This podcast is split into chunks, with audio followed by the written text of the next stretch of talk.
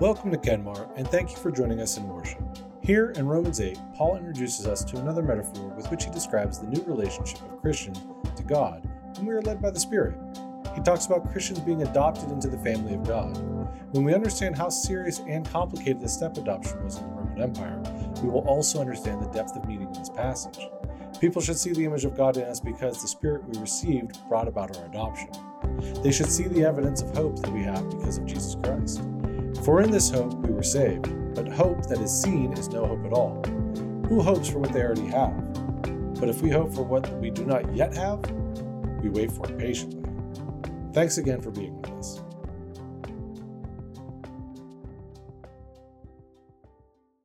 Our scripture reading for this Lord's Day is found in Romans chapter 8, verses 12 through 25. Hear God's word. Therefore, brothers and sisters, we have an obligation, but it is not to the flesh to live according to it. For if you live according to the flesh, you will die.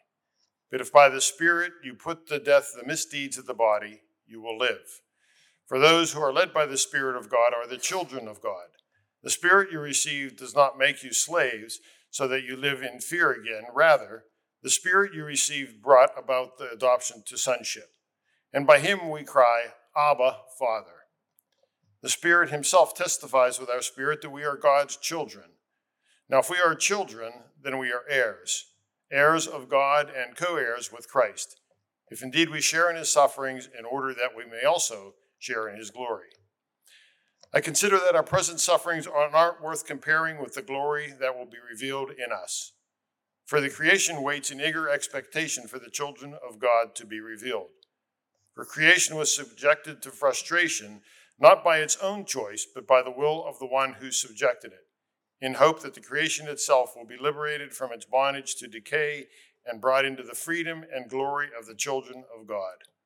We know that the whole creation has been groaning as in the pains of childbirth right up to the present time. Not only so, but we ourselves, who have the first fruits of the Spirit, groan inwardly as we wait eagerly for our adoption to sonship, the redemption of our bodies. For in this hope we were saved. But hope is that is seen is no hope at all. Who hopes for what they have already have? But if we hope for what we do not have, we wait for it patiently.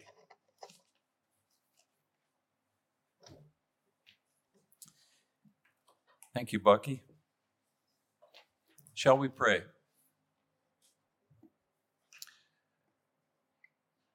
Bless, O Lord, the word that you have given to us today through the writings of the Apostle Paul. May that word be planted in our hearts, that it may grow and flourish and bear fruit for the sake of your kingdom. Through Christ we pray. Amen. Over the past several decades, I have been privileged to travel to some amazing places. I spent time in Cairo about 14 years ago. It doesn't seem that long ago, but it's time flies. And while in Cairo at the Central Market, I saw beggars wrapped in rags in that teeming city. Over 20 years ago, I took a tour of Israel that included bus stops in the West Bank where children were waiting for us to come uh, to our bus, and in order that they could wait for us and say, dollar, dollar. Dollars is what they were looking for from American tourists. And then more recently, I was in Edinburgh, Scotland, which is where my niece was studying. And when I visited her, we walked the streets of Edinburgh with all the well fed, well dressed, well heeled vacationers in that lovely city. If I was given a choice between being a beggar in Cairo or being an orphan in the West Bank or being a vacationer in Edinburgh, uh, I'll admit the choice wouldn't be very difficult for me. I like to stay right where I am. I'd like to be where God has put me for the last 40 years. Because, like most people, I would prefer a life of fullness rather than uh, deprivation, a life of liberty rather than dependency, a life of meaning rather than a life of aimlessness. Living in the Spirit, says Paul, leads to all these things fullness, liberty, purpose, and hope. Here in Romans 8, Paul introduces us to a metaphor with which he describes the new relationship of Christians to God when led by the Spirit. He talks about Christians being adopted into the family of God. And when we understand what a serious and difficult step it was to be adopted in the Roman Empire, I think we have a greater appreciation of Paul's message. It was the patria potestas that made adoption so incredible and difficult in Paul's day. This was the father's power over his family, the absolute power of the father Everything was at his disposal and control, uh, not only from the early days of his children's growing up, but even into adulthood. The father had power over, ultimate power and absolute power. Obviously, this made adoption into another family a very, very difficult step. In adoption, a person had to pass from one patria potestas to another not only socially, but legally. It is the consequences of adoption, however, what, what the result is that Paul makes his, his most significant points. There are four things that I notice. The adopted person lost all their rights in the old family and gained all new rights in the new family as they were legitimately given and legally binding. Second, it follows that that adopted person became an heir to their father's estate. Even if sons were born after the adoption, uh, that did not discount the adopted person. They were still heirs and co heirs with the other children. Third, by law, the old life of the adopted person was completely wiped out. Even debts were canceled that they may have had in their former life. They were regarded as a new person entering a new life.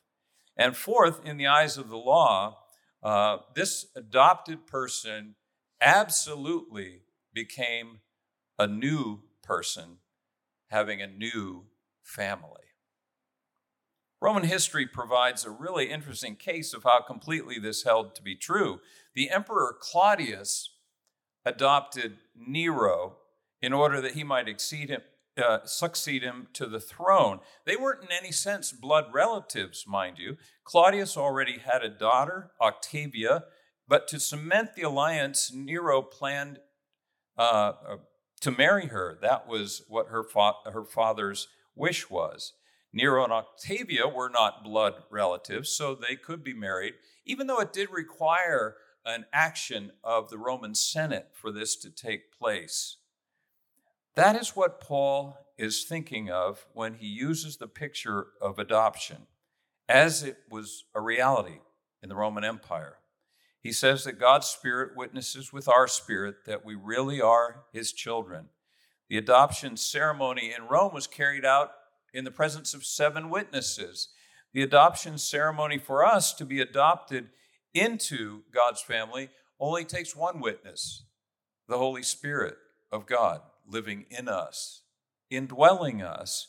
The third person of the Trinity is the witness to our adoption. So we see that every step of Roman adoption was meaningful in Paul's mind when he transfers that image, that picture, to our adoption into the family of God. And then comes a wonderful saying in verse 24 For in this hope we were saved. The blazing truth that lit up Paul's life was that human situations are not hopeless. No matter how rough, no matter how difficult life is. H.G. Uh, Wells said, Man who began in a cave behind a windbreak will end in the disease soaked ruins of a slum. Not Paul, he was no pessimist. Paul, in fact, saw human sin and the state of the world but he also saw God's redeeming power. And for Paul, the end of it all can be summarized with one little word hope. Hope. Because of hope, Paul says life is not a state of permanent despair, waiting for the inevitable end of a world that is drowning in sin and death and decay. Life is an eager anticipation of our liberation, our renewal, our recreation brought about by the glory and power of God in Christ Jesus. Therefore, the keystone of the Christian life is hope. We wait not for death, but we wait for life in this hope. Ron Walters, who was uh, with Word FM years ago, um, wrote about being a, the son of his parents. Uh, he said, I took a climb through my family tree just to see who was there. I wasn't sure what I'd find a butcher, a baker, a candlestick baron. Alas, no fortune was stashed in a safe deposit box. Oh, I found a horse thief or two, but not much else. I also discovered I'm Scottish, and one researcher claimed I'm a descendant of William Wallace of Braveheart fame. Ron says, If that's so, I just wished I looked a little more like Mel Gibson. Looking through my parents' wedding album, he says, was like watching Lil Abner and Daisy Mae get hitched. They made a handsome couple. Dad posed nicely in his bib overalls and a clean white t shirt. My mom sported a lovely but strange hat and corsage, courtesy of a hillbilly taxidermist. What started as a honeymoon ended as a permanent move to San Diego, and not long after that, a couple had four little boys in tow, and I was the youngest. We lived in a modest two bedroom, one bath house. Since hand me down clothing was all we could afford, I was glad I didn't have any sisters. School taught us the three R's, but at home we learned Ozarkese. In other words, we learned dogs are not allowed to eat at the table, no matter how good their manners are. Consi- it's considered tacky to take a cooler to church with you. Remember that. When cleaning your ears, it's impolite to use someone else's car keys. And even if you're sure to be included in the will, driving a U Haul to the funeral is frowned on. But along with these lessons, Ron Walters said, came strong family lessons. I can still hear my dad, who was physically strong yet vocally soft, as he would pray at every meal and read scripture to our family. I was certain his voice was how God must sound. And it wasn't long before all four of us learned to love God, just as our parents did. Ron Walters was blessed with a great family that he came from. When I was a teenager, after my father died, I would hear people say to me, You're Chuck's boy boy, aren't you? And it made me proud to know that in some way I reminded them of my father. That's also what it means to be a child of God. People should see God in us, they should see God's image when we interact with them. The Spirit we received brought about our adoption, says Paul. They should see evidence of hope that we have because of our faith in Christ Jesus. For in this hope we were saved, says Paul. Sometimes when I'm on YouTube, I get hooked into watching those videos of dogs that some kind person finds along the side of the road with a broken leg or another serious injury and they scoop them up and they take them to, to a veterinarian. And over the course of about 15 minutes of video, we see a neglected, forgotten, injured dog nursed back to health. And then the best part the compassionate person who found them and brought them to the veterinarian, they adopt them to be their own. That is, I mean, watching those videos just makes me want to go to the animal shelter and adopt every lost, neglected, forgotten pet in need of a home. But that's not humanly possible. is it? But what is humanly impossible is possible with God. For those who are led by the Spirit of God are the children of God. The Spirit you received brought about your adoption. How the adoption process works and exactly what the Spirit of God does to make us children of God is a mystery that I'm afraid we won't unravel until we reach heaven. But the wonder of the relationship can be enjoyed even though the mechanics of it may be hidden from our view. This delightful sense of wonder at the relationship we have with God is expressed best by words of loving appreciation that spring to our lips. And, and first, when I, when I read this passage in Paul's letter, I think it sounds a little inappropriate. But in verse 15, he says that by the Spirit we call God Abba.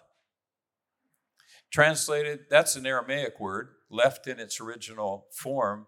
Translated into English, Papa or Daddy is what we call God. And we can only do that through the Spirit. We can only then unashamedly and joyfully go to God with all of our hurts, all of our worries, all of our concerns, all that we need in this life, because we are God's children. Now, don't get the idea that adoption is all cotton candy and rides at, a, at the amusement park.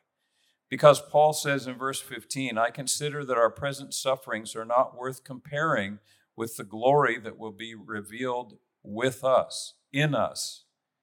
Uh, I don't think Paul is claiming a high threshold of pain, or nor is he masochistic in any sense, but he's recognizing how the fallenness of the human race has led to all manner of disorder and abuse and destruction. So, where does that leave us? We wait eagerly for our adoption to sonship, the redemption of our bodies. For in this hope we are saved. For Paul to be a Christian is to share something that has happened, something that is happening, and something that will happen.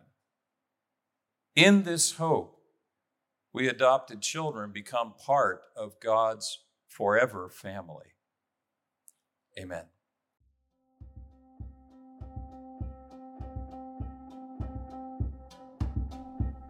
Thank you for joining us. A video recording of this service can be found on YouTube or Facebook by searching for Kenmore Church.